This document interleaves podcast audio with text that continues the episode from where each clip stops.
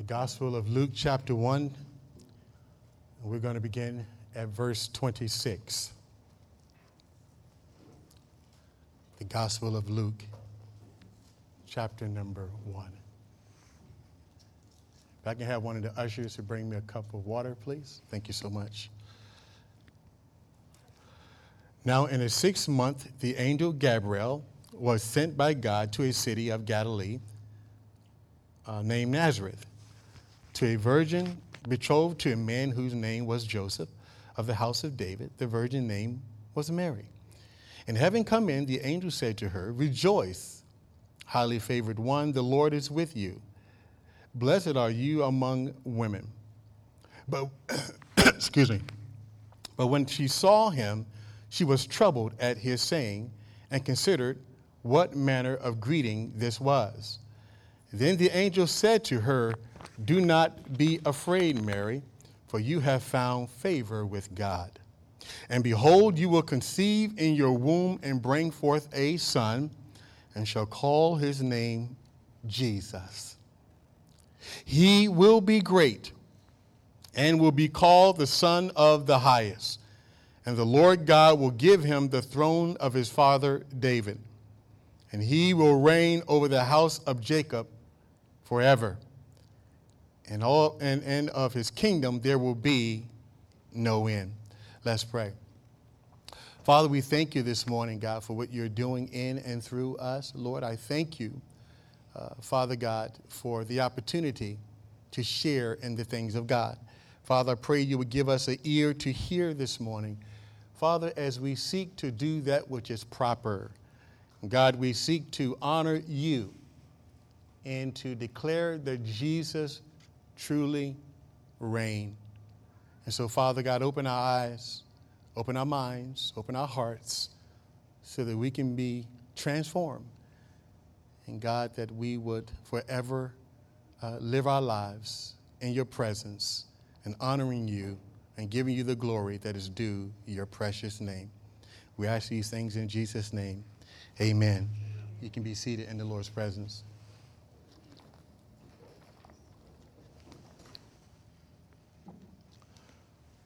Once again, Merry Christmas to you. And uh, this past month, as you know, uh, we have been uh, studying the Christmas story.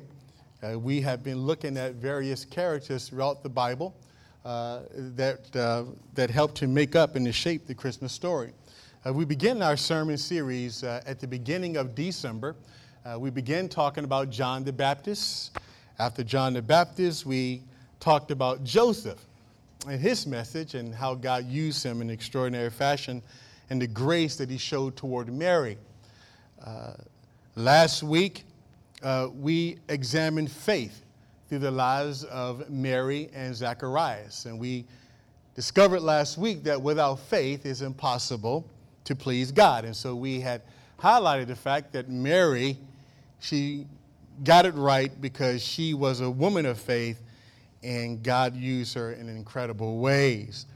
So today, I want to culminate this series, I think, which is proper and I want to talk about Jesus the King. If you want to entitle this sermon, that's what you write down for the title. It is Jesus the King. How many of you realize that Jesus is a king? Amen. He is the King of kings. Um, how many of you like to go to concerts? You ever been to a concert, different events, different places? And uh, I don't go to them as often as I I used to, but uh, I remember that whenever you went to an event, and it could be not just a concert, it could be some kind of, you know, event. A lot of times they will have what they call an opening act. You know what an opening act is, right? The opening act is generally not what you came, not what you paid for, right?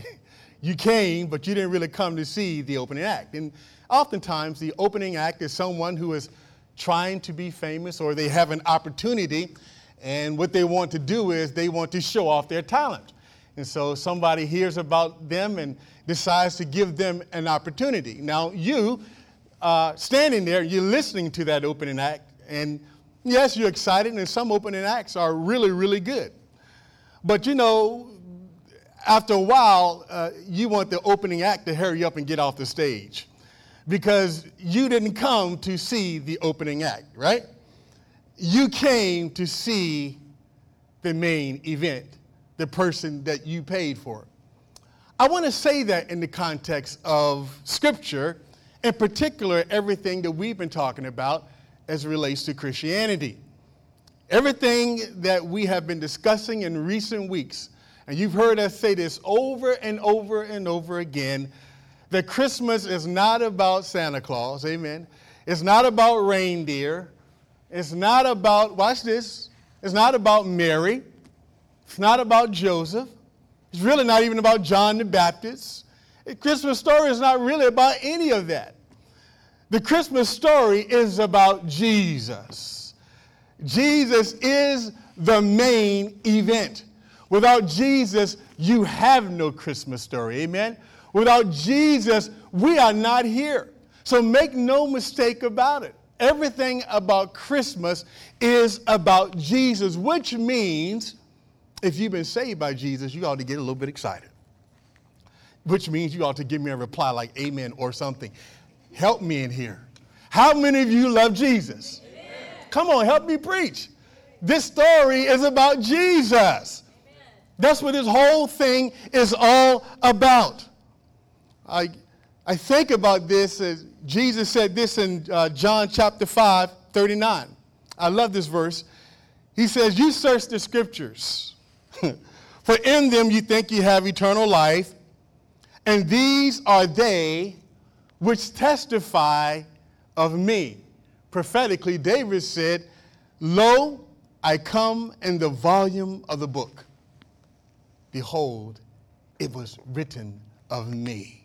Now, I want you to think for a moment because your Bible is very thick, a lot of practical applications, and it really demonstrates how God changed the lives of so many people.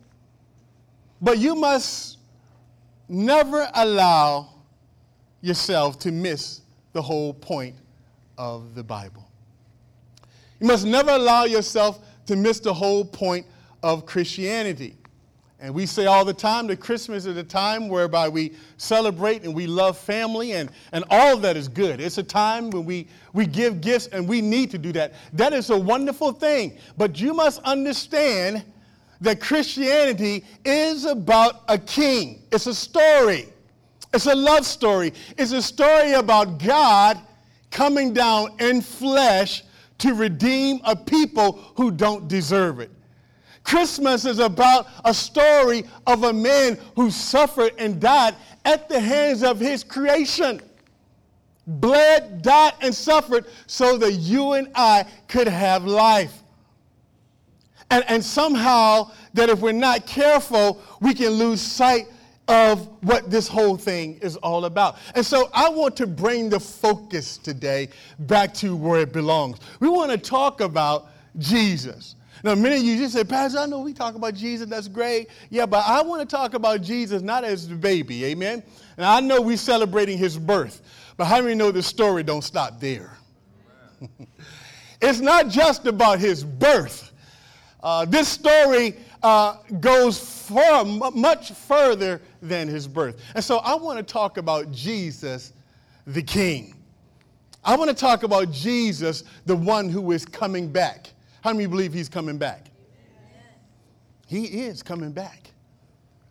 And the question today is are we ready for his return? Now, and so as we look at this story of Mary, and we've been talking about her, an incredible woman of God, God used her in an incredible way.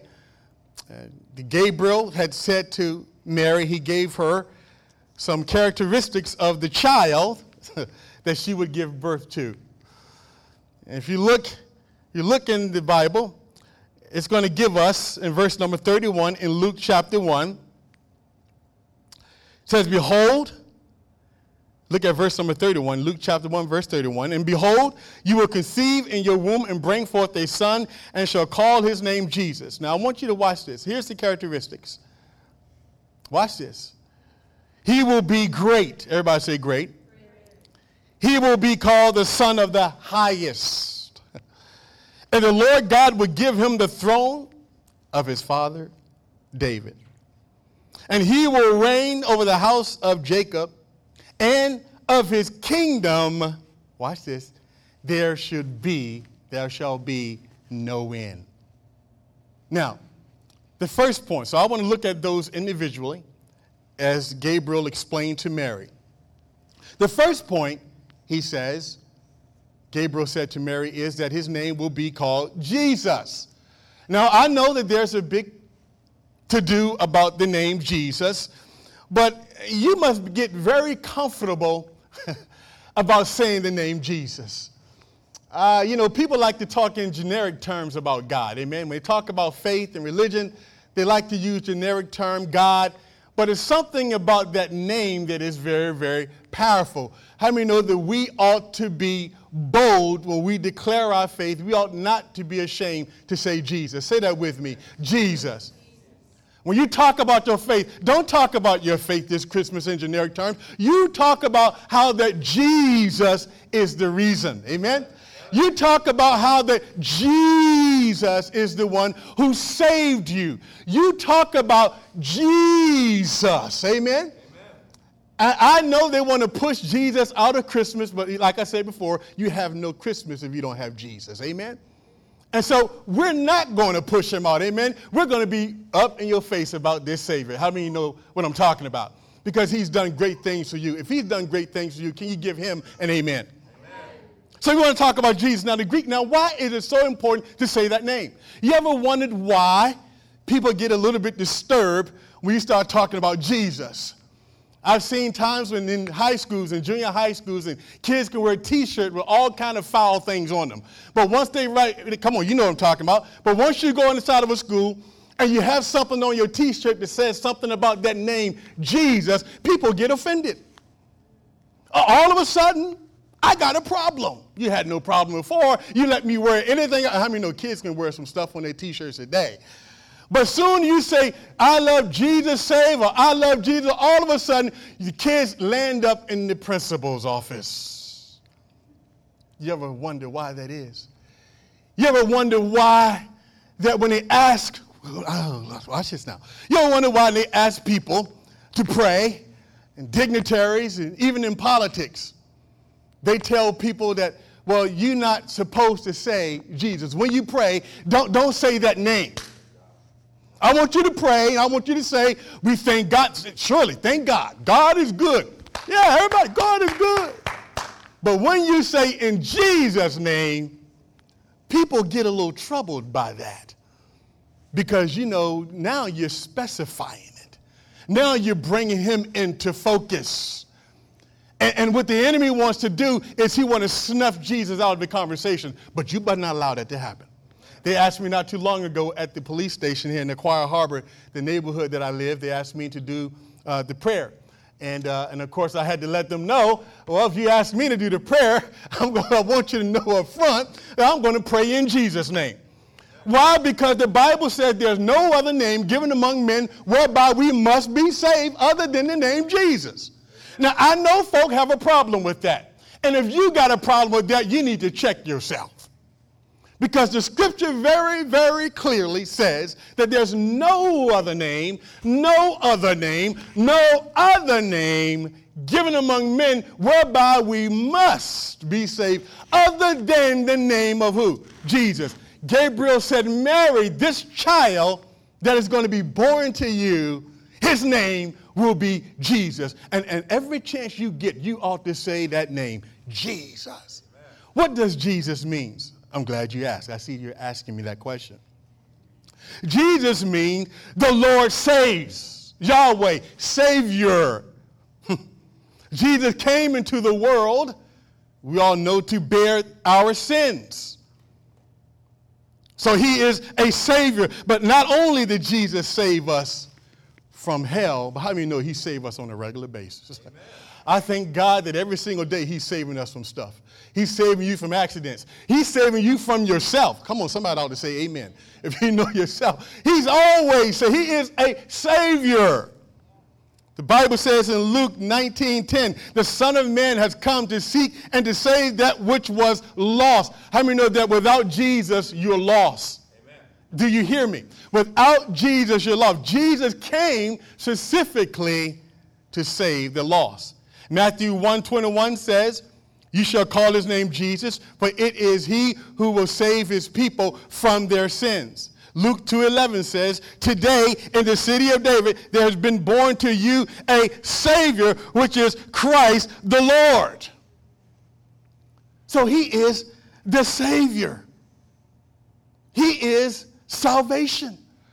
So when we talk about Jesus in this Christmas season, we say the name Jesus, what you're in essence saying is you're saying Savior. And if we don't give people that light, if we do not open our mouths and let it be known, we do a disservice to who we say we are. We do a disservice to the King. So you ought to get comfortable saying Jesus, not just in church. Come on, somebody. But out there, out in the grocery store.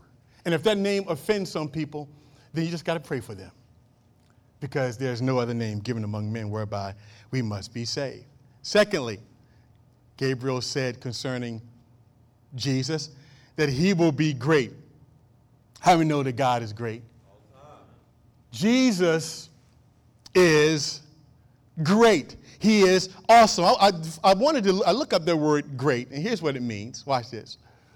Out of the ordinary in degree or magnitude, large in size, come on, somebody, larger than others of his kind. He's extravagant and extraordinary. How many know that they've been trying to shut him down for a very, very long time? But how many know they can't? He is a great God.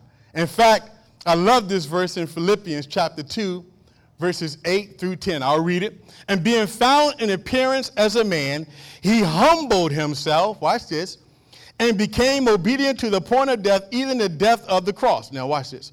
Therefore, watch, God also has highly exalted him. Everybody say hi. See, when you look at Jesus, you got to look at him up here.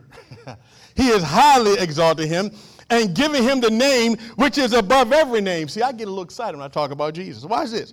That at the name of Jesus, at what name? Jesus. That's it. Not Buddha, not Muhammad, not Hare Krishna, not you, but at the name of Jesus, every knee got to bow. Watch this. And those in heaven, watch this, and those on the earth, and those underneath the earth, and every tongue should confess that Jesus Christ is Lord to the glory of the Father. Now, now, now here, here's the thing you got to understand about that verse that is packed. Everybody gonna bow and acknowledge who he is. Even the rebels and the folks that say, well, I don't want to believe in your God. Everybody is going to bow to Jesus. All of creation will bow and say that name and declare that he is Lord. Everybody say Lord. Lord to God, to the glory of God the Father. So, so when people say to you, man, I, I, I you know, I, I, don't want you, Jesus, and, you know, then, then you, you can look at them very lovingly and, and you can let them know that there's coming a point in time that everything going to have to recognize who he is. You're going to bow. See? Now, we don't walk around with an arrogant tone to say, you know what? Uh, you know, we just kind of in your face in an unloving way. But we let people know that every knee will bow. Will bow. Why? Because God has exalted him. God said, This is my payment for sin. God says, This is my sacrifice and you must bow and recognize who he is. I get a little bit excited about that because even though it looks like sometimes that, that man is in control, how many know man ain't in control? I, know sometimes you look at the news and you see people strategizing and they're trying to come up with ways to fix this and fix that. How many know that it ain't going to get fixed until Jesus comes? And I'm going to show you here in a moment what I mean by that. But it ain't going to get fixed. Nothing, the Bible says that all things are held together by the word of his power. Jesus holds everything together, which means, which means that everything is on schedule just like Jesus wanted to be. How many know that he's in control? He's controlling the affairs of men. God is in control. Everything you see, I know they want to they want to make you think he's not, but Jesus is in control. Every knee is going to bow because he is great. The primary reason why God is great, why Jesus is great, is because how many know he got up from that grave? Uh, the grave could not hold him. The grave could not hold glory. It could not hold resurrection power. It distinguishes Jesus from everything and everybody. The resurrection. Number three, the angel said, Watch this. He is called the Son of the Highest. Now you got to understand what that means in the Greek because it's not the same as we are the sons and daughters of God. You understand what I'm saying? We are the sons and daughters of God, but how many know that, that we're not Jesus? Amen? Amen. so when he called Jesus the Son of the Highest, that is, and you study that in his Greek, it means God. That means he's equal to, of the same nature as God, because in fact, he is God. Jesus said, As the Father raised him up from the dead, I do the same thing. As you honor the Father, you're to honor me likewise. Why is that so important to understand that? Because Jesus is God in flesh. I want that to ring deep. I want to say it nice and loud. Jesus is God in flesh. In fact, there's a verse, and I just want to give this verse to you. It says, uh, write it down, Colossians 1.15. This is a wonderful verse. Colossians 1.15 says this, in him, talking about Jesus, in him, in him, Jesus, dwell all the fullness of the Godhead in bodily form. in other words, all the fullness of God and everything he is, is in bodily form in Jesus. It also says in Colossians 2, verses 9 through 10, listen to this. It says that, I'm sorry, Colossians 1.15. It says that Jesus is the image of the invisible God. In other words, you want to know what God looks like? Look at Jesus. If you want to worship God, you worship Jesus. In fact, uh, you know, there was a scripture in the Bible when the disciples were questioning him, and Philip was asking, said, Lord, show us the Father. He says, Philip, I've been with you for a moment, been with you for a minute, been with you for a good while. Don't you understand, Philip, that if you've seen me, you've seen him too? In the beginning was the Word, the Word was with God, the Word was God, and the Word became flesh, and we beheld his glory as the only begotten of the Father, full of grace and truth. So when the Bible says he's a, he's a son of the highest, he's God in flesh. And so you understand that if you reject Jesus, you reject God. Jesus said, if you reject me, you reject him that sent me. And if God came down in flesh, people ignorantly don't understand that when they reject Jesus, they are rejecting God who came down from heaven. How many know he did not have to do it? He did not have to come. I mean, you think about it. If y'all were my creation, you was acting up, boom, start all over again. you know, I really, I mean, because he really don't have to do that, right? I mean, he really, you know how we are. You know, y'all ain't acting right because we'll, we'll get rid of each other quick. But God said, no, no, no. He came down. Think about it. He says, look at my piece. Look at this. My creation has separated itself from me. So here's what I'm going to do. I'm going to wrap myself in flesh and I'm going to come down and I'm going to subject myself to a bunch of rebels. Not only that, I'm going to let them beat me. I'm going to let them spit on me. I'm going to let them lie on me. I'm going to let them, well, he didn't really let them kill him because you really couldn't kill him, uh, you know. Uh, you know, the, the Jesus says, no man lay take my life. But, but you know what it means. From a human standpoint, God let them do all of that. Why? Because he loves you so much that he will come down. Think about it. The God of the universe who created everything decided to come down and says, I want you so badly that I'm willing to die and be bruised for you. So every nail spike that was driven in his hand, every spike that went through his feet, when they pierced his side, he did it for you. He did it. He didn't even have to do it. How do you know God is not lonely? He's complete. He don't really need you, but he loves you. He loves you with a love that is deep.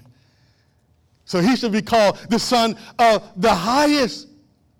And so when, when people want to not call him who he is, there's a problem.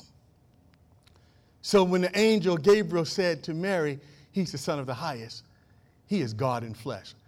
He is God in flesh. Number, number four, the fourth thing she, the angel said to Mary,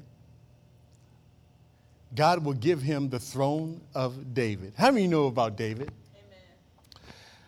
Amen. you, you, you also, I'm going to do a whole series. I'm going to do a whole series on David because I love him so much. I think he was just an incredible man of God. The brother was a warrior, he was a fighter. He wasn't perfect, but, but there was something about David. David had a heart after God that was like none other. Bible says that, that David, God loved him so much. God says that David is a man after my own heart. David was in love with God. And David was the second king of Israel. You remember Saul was rebellious, and Saul decided to take matters into his own hand. And so God had anointed David to be the king. And God said to David in that time, David, I am going to establish your throne forever. In fact, the king that's going to rule on that throne is going to come through your loins. Now, if you, uh, just write this verse down because we don't have time really to go there. 2 Samuel chapter 12. I'm sorry, 2 Samuel chapter 7, verses 12 to verse 13, and then 2 Samuel chapter 7, verse number 16. It says, When your days are fulfilled and you rest with your fathers, I will set up your seed after you, who will come from your body, and I will establish his kingdom. This is prophetic. This is speaking at that time about the prophetic Jesus. He shall build a house for my name, and I will establish his throne forever. See, you ought to get excited about that because forever means you. 2 Samuel 7 16 says, And your house and your kingdom shall be established forever before you your throne will never end. Your rule will never end. You see, now what God was saying there was he was making room for the Messiah. Everybody say Messiah. Messiah. In the Jewish mindset, they knew what Messiah meant. Messiah would come, they understood that. And this, and this really came from this verse that the Messiah would come and he would destroy the political enemies of that day, and the Messiah would set up his kingdom. You remember that a lot of people thought when Jesus came, that the part of the reason or part of the problem they had with Jesus was they did not count on him coming as a baby. They thought that when the Messiah came, that he would come with power.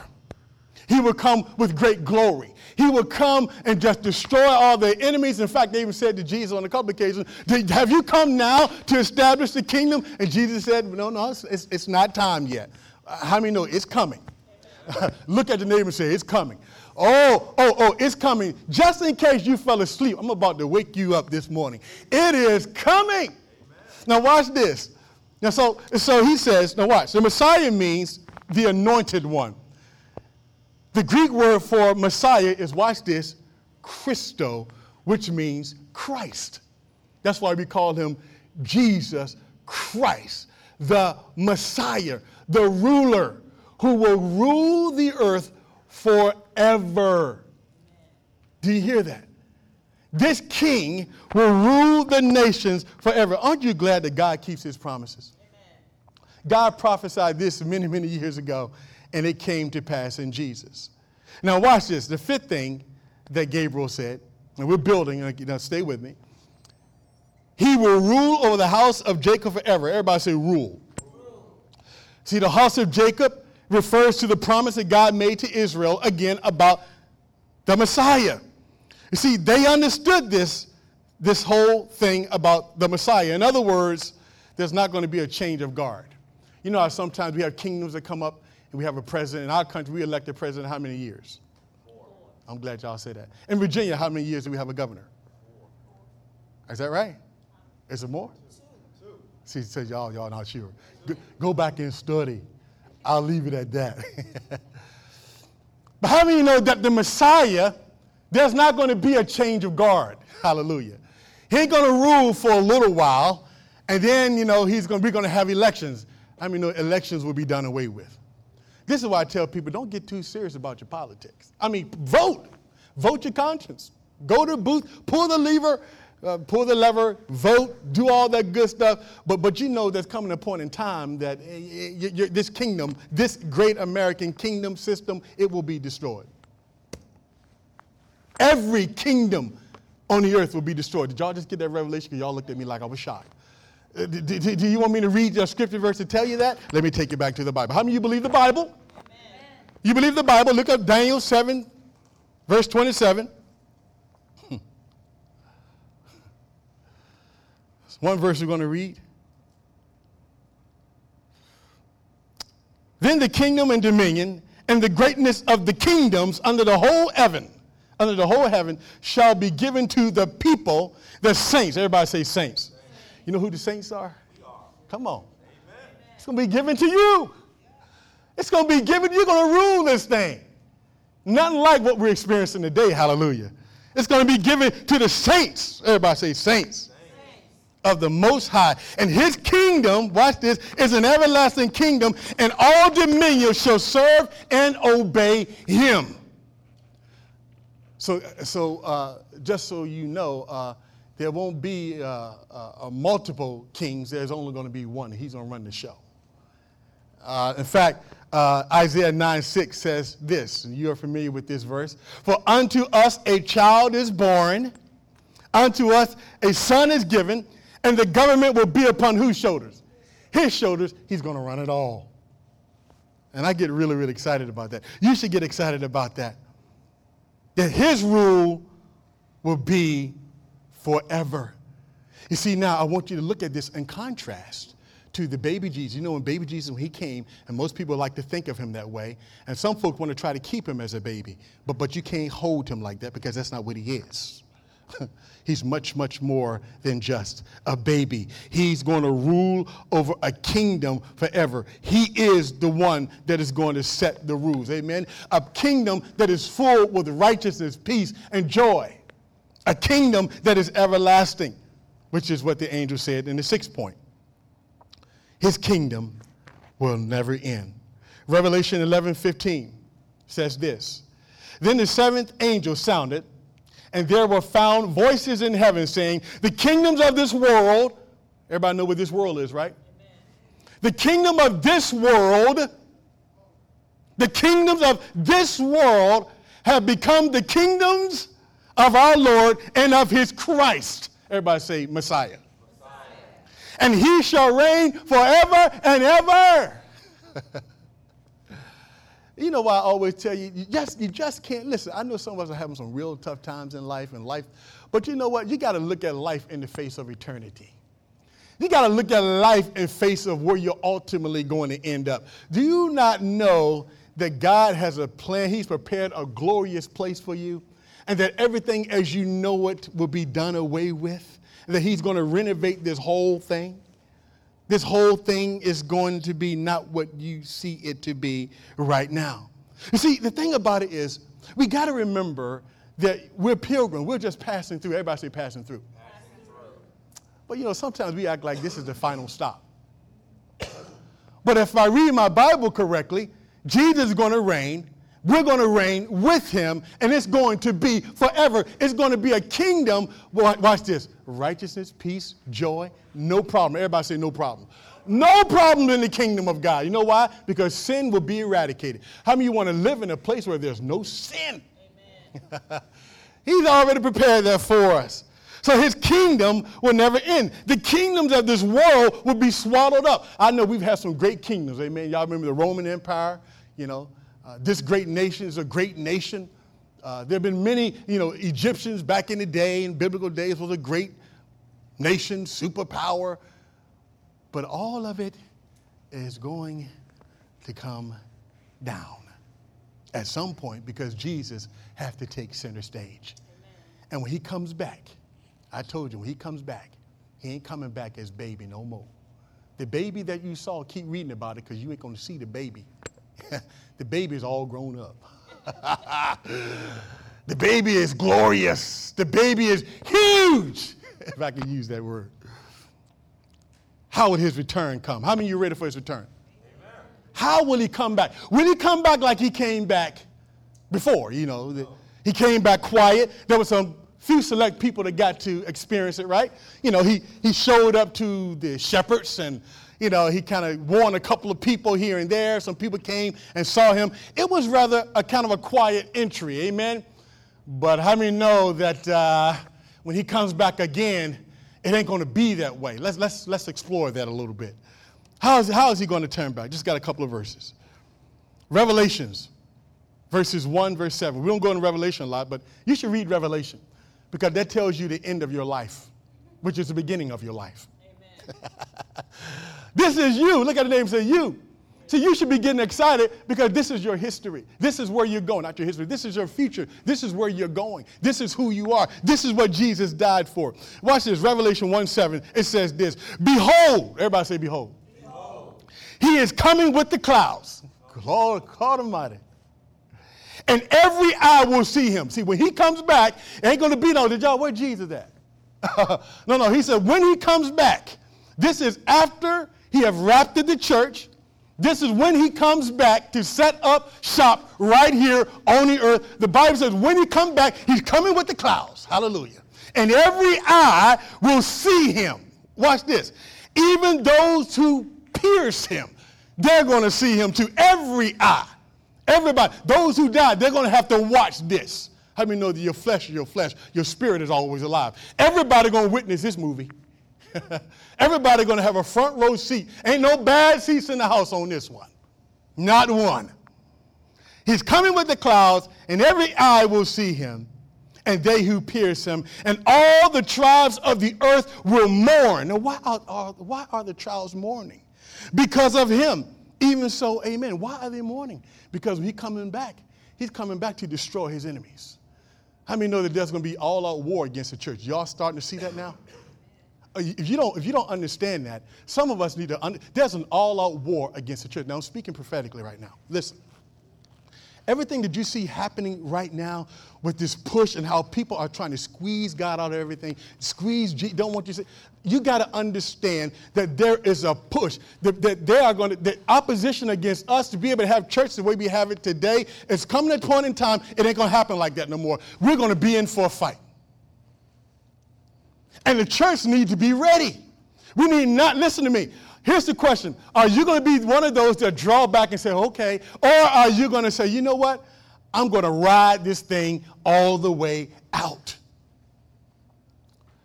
So there's a war. And so when he comes back, Jesus is coming to bring war. He's coming to destroy every one of his enemies because why? He's coming to install a brand new kingdom. An everlasting kingdom.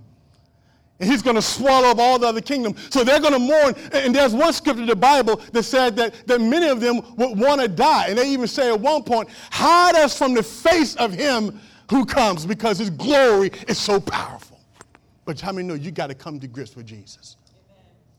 See, this is why our message must be urgent. This is why we can't, listen, this is why we can't afford to play church. This is why we got to get serious about our Father's business because the time is coming. The window is closing, and how many know we're being squeezed? Will the real Christians please stand up? Watch this in Matthew 24. I read this verse. Matthew 24, verses 29 through 30. We're talking about grown up Jesus. Everybody say grown up Jesus. no more baby now. We've already graduated past the baby Jesus. We've been talking about that, but that's not how we're going to end this thing. In Matthew chapter 24, verses 29 through 30 says this. Immediately after the tribulation of those days. Now, the Bible talks about in Matthew chapter 24, there's going to be great tribulation. Now, we understand right now that there's persecution, but, but see, as the intensity of the persecution increases, that means we're getting closer to his return. You're gonna, it's always been problems in the earth, but here's what's going to be happening it's going to continue to increase. Problems. There'll be persecution. The love of the people will, the, the love of many will, will just, uh, people's heart will become cold toward one another. People untrusting, can't trust each other. Lies and deceptions. False Christ all over the place. People saying, oh, I'm Jesus. I'm Jesus. How many know? He just told you how he to come. when he come, every eye to see him. He ain't in no cave. Jesus ain't hiding in no desert. when he comes back, you will know it. Amen. He's coming with the clouds. That's why I say, look up. You got no reason to walk with your head. Look Amen. up, please. Amen. I don't care what you're going through. Lift your head up because your redemption draws nigh. Immediately after the tribulation of those days, the sun will be darkened. Watch this and the moon will not give its light, and the stars will fall from heaven, and the powers of the heavens will be shaken. Then the sign of the Son of Man, God in flesh, will appear in heaven. And then all the tribes of the earth will mourn, and they will see the Son of Man coming on the clouds of heaven with power and great glory. great glory. Are you looking for him today? See, this changes us. You see, see, see, we can't get caught up in this thing of just doing church. We got to remember that the time, the clock is ticking. it's ticking. Every single moment is getting closer to when Christ comes back. And you know, he can come back whenever he wants. The question is, are you ready for him? Now, watch this. I'm going to keep reading. Now, look at Revelation chapter 19, verses 11 through 16. Revelation chapter 19, verse verses 11 through 16. Now, this is you. Everybody say, This is me. Ah, I'm almost done. Are you there in Revelation chapter 19, verses 11 through 16? Say amen. Are y'all cheating? No, y'all not cheating. I hear no, I hear no, I hear nothing. Okay, but I, I trusted you did. Watch this. Now I saw heaven open, and behold, now this is John who sees these visions. John, the, the, whole book of Revelation is a vision that God gave the apostle John. It's the same apostle that wrote the Gospel of John. It's the same John that wrote 1 John, 2 John, and 3 John. It's that same John, okay? So John is given, he's taken to the place called the Isle of Patmos. And, and he's given this vision, and God is showing him images and visions about what is to come. Everybody say, what is to come? What is to come? Okay, watch this. And uh, I'm going to start reading in verse number 11. Now I saw heaven open, and behold, a white horse. And he who sat on him was called Faithful. Does anybody know who that might be? Faithful and true, and in righteousness. Come on, somebody. He judges and makes war. Watch this. His eyes were like a flame of fire. Y'all know what we're talking about, right? Talking about Jesus. Watch this now. His eyes were like a flame of fire, and on his head were many crowns. Well, why, did Jesus need so many crowns? Where did he get all the crowns from? Where did Jesus get all the crowns from? You see, how many know that, that Jesus said that, that we receive crown? You know, the Bible talks about the crown of life. He got so many crowns because every one of us, when we see Jesus, we throw our crowns at his feet. We throw all of our crowns. How many know that when you see Jesus, nothing else will matter? We sung that song this morning. Nothing else matters. It really don't. when you see Jesus, everything you ever accomplished, every, every good you think, you're going to throw it down at his feet because you're going to see glory. So how many know when the king comes, he's coming with many crowns? Come on, look at the neighbor and say, crown him. Crown the king. Crown. He is a king. How many know king wear crowns? He got many of them. Now, I don't know what that looked like from a picture standpoint, but I imagine that there's no end to that. That's, that's quite a few crowns because it represents the souls and those that gave their life to him. He had a name written that no one knew except himself, and he was clothed with a robe dipped in blood, and his name is called, watch this, the Word of God. In the beginning was the Word. The Word was with God. The Word what? Was God. He is called the Word of God. Watch this now. Keep, y'all still in the movies. Y'all stay with me. I'm almost done. Don't go nowhere. Stay with me. And the armies in heaven, and this is all of us coming back with the king, clothed in fine linen. How many know that at this point we're clothed with the righteousness of God? See, everybody who give their life to Jesus, guess what happened? You get a white robe. You get clothed with the righteousness of God. Now watch this. And the armies of heaven, in heaven, clothed in fine linen, white and clean, follow him on white horses. Now this is imagery, but the, but the point of it is, is when he comes back, we, we're coming back with him. We're coming back to do some damage, to set up a kingdom. Now watch this. Now out of his mouth goes a sharp sword that, that with it he should strike the nations. Now, sword just represents their whatever he says. How many know when Jesus speaks, his word cuts? Amen. Whatever he says, it's going to happen. The, word, the Bible says the word of God is living, powerful, sharper than any two edged sword. So when Jesus comes, he's, he's going to speak. He's going to speak and it will be done. Just like he speaks and does anything else he want to do. I mean, the Lord don't have to work for nothing. he just speak it and it happens. Why? Because he's God. I like that about God. We serve, how many know we serve a mighty God? Now, out of his mouth goes a sharp sword that with, that with it he should strike the nations. He's going to destroy the nations at that time because he's ushering in a new kingdom, and he himself will rule them with a rod of iron. He himself will tread the winepress of the fierceness and wrath of Almighty God, and he has on his robe and on his thigh a name written, watch this, King of Kings and Lord of Lords. Does anybody know who that is? Say that name. Say it again. Come on, say that name. One more time. It's all about Jesus, King of Kings and Lord of Lords. He's coming back with a great army. We're coming with him, and we're going to change some things. How many know it's time?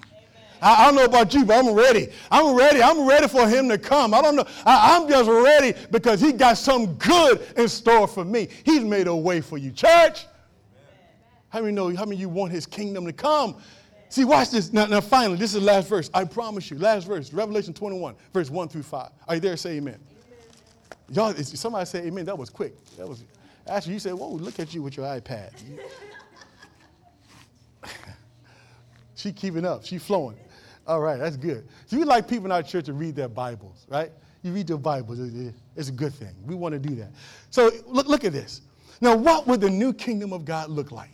What will, what will, when God comes, when He comes to renovate this entire earth and change everything, in one sense, we're disappointed with what we see, the unrighteousness in the earth.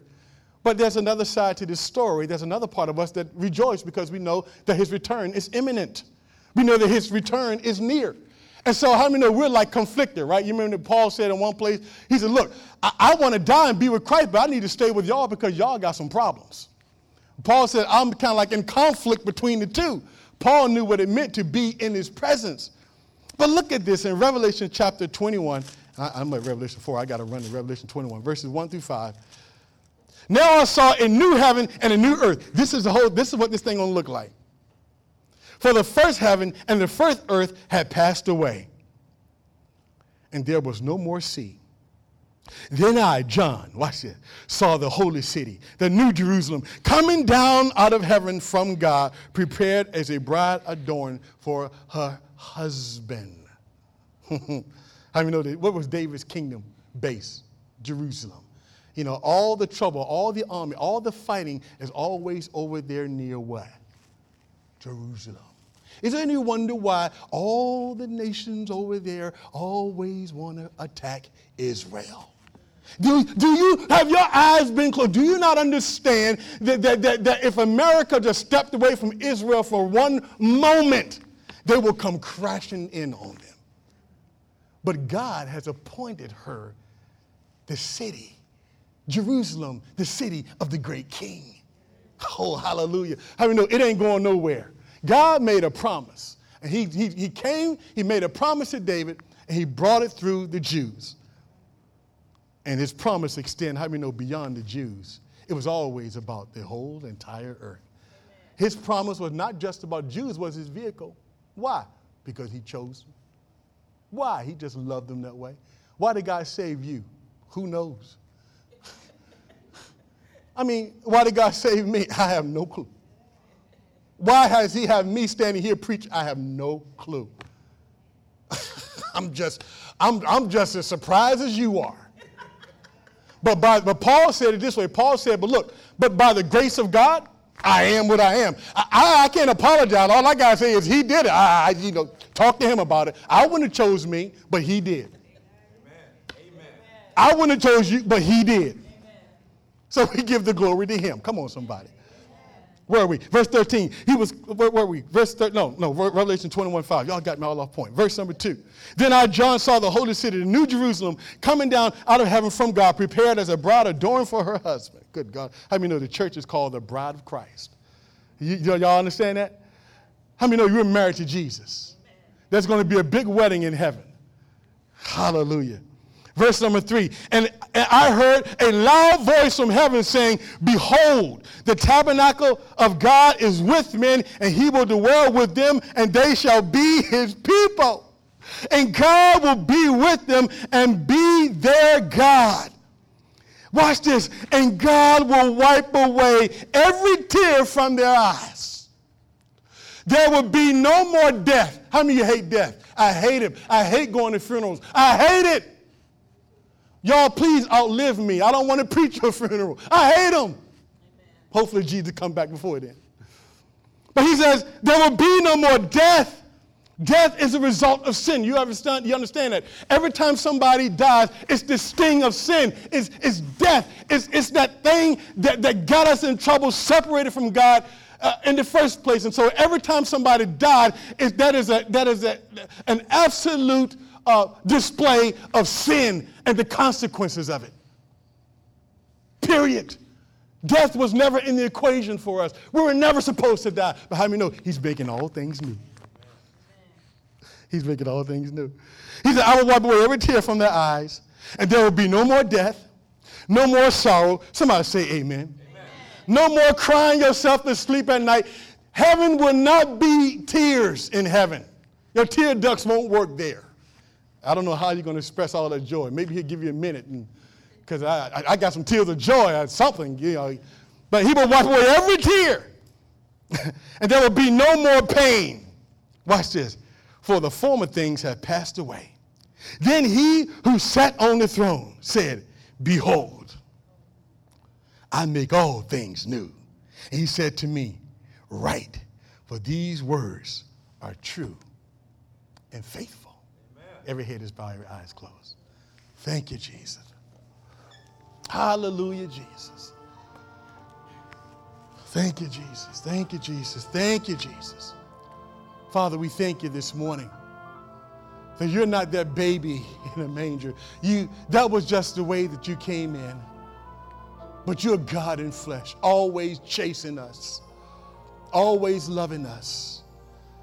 You came, God. You have a wonderful plan for us, God. And God, I pray that you reminded us today, God. You reminded us today, God, that we have, uh, we have work to do. We have a kingdom that is coming a kingdom that will last forever and ever, a kingdom of righteousness, a kingdom, a kingdom of no death, no pain, no sorrow whatsoever. Jesus, you made it all happen. That's why you came and died, so that we can enjoy right fellowship with you forever. Forever, God, we bless you. If you're here this morning and you heard this sermon and if you have never given your life to Jesus, you've never given your life to Jesus. Perhaps you know of God, you heard of God, but you have never given your life to Him, then you must understand that if you've never done that, then you are in your sins and the wrath of God abides on you. But you must understand that Jesus came so that you wouldn't have to endure the wrath of God. If you receive him today as Lord and Savior, your name will be written in the Lamb's book of life, and you will enjoy the privileges of a kingdom kid. The Bible is clear. It's appointed unto man once to die, and right after he dies, there's judgment. And the only thing God is going to accept is that we accepted Jesus Christ as Lord and Savior, surrender our lives completely totally to Him. When we do that, we accept His sacrifice, His payment for our sins, and we get eternal life and we get to live forever with Him. If you're sitting here this morning, this afternoon, I don't want you to leave this place. I really don't. We, we don't want, God brought, God drew you here because He loves you so much. Say, Pastor, I don't know if I die today. I'm not sure where I go. I, I, I hope I go to heaven. I'm not really sure. I'm not really sure if I'm going to go to heaven or hell. And I want to know the day. If that's you this morning, slip your hand up. Slip your hand up this morning. You want to receive Jesus as Savior, this is between you and God. You want to receive Him today. Anyone? You say, I'm not saved today. I'm not saved today. I want to give you an opportunity. The Holy Spirit wants to give you an opportunity to come to Him. Is there one? We never want to close the service without giving everybody an opportunity to get right with God so that your name and your story can be His story. Is there one? Thank you,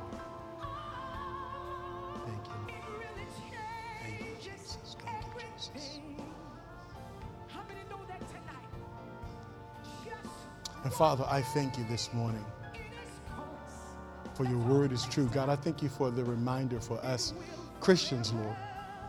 I know sometimes, Lord, we get sidetracked with trivial issues and we forget, Lord God, that there's we got work to do and our time is short and you can come at any moment. God, will you please help us as Christians, Lord, to stay focused on what's really important. Lord, help us not to lose sight of the fact that you died so that you can bring life and your kingdom can expand. God, there are people, Father God, in this school and people who are in this city who don't know you as Savior. But yet, God, you've called them to be a part of your kingdom. Oh, God, I pray that you would make us mindful of that, please, God. God, please help us, Lord, to see and to understand that there's no God like our God and there is no other Savior but you. Father, we thank you so much and we appreciate you, Lord. And Father, as we open our gifts and as we celebrate, I pray, God, that we will be mindful of the fact that you have paid an awesome price and you have given us more than what this world can ever offer us. And for God, for every time that we put more stock in the things of this world above you, forgive us. God, let us, Lord, remember that the 70 years or so, on average, that we live on this earth is not even a drop in the bucket as it compares to eternity. So, Lord God, prepare us in heart, prepare us in the spirit. Lord, we give you the praise for it. In Jesus' name. Amen, amen, amen, amen. Come on, church, stand to your feet and give God a praise as you do.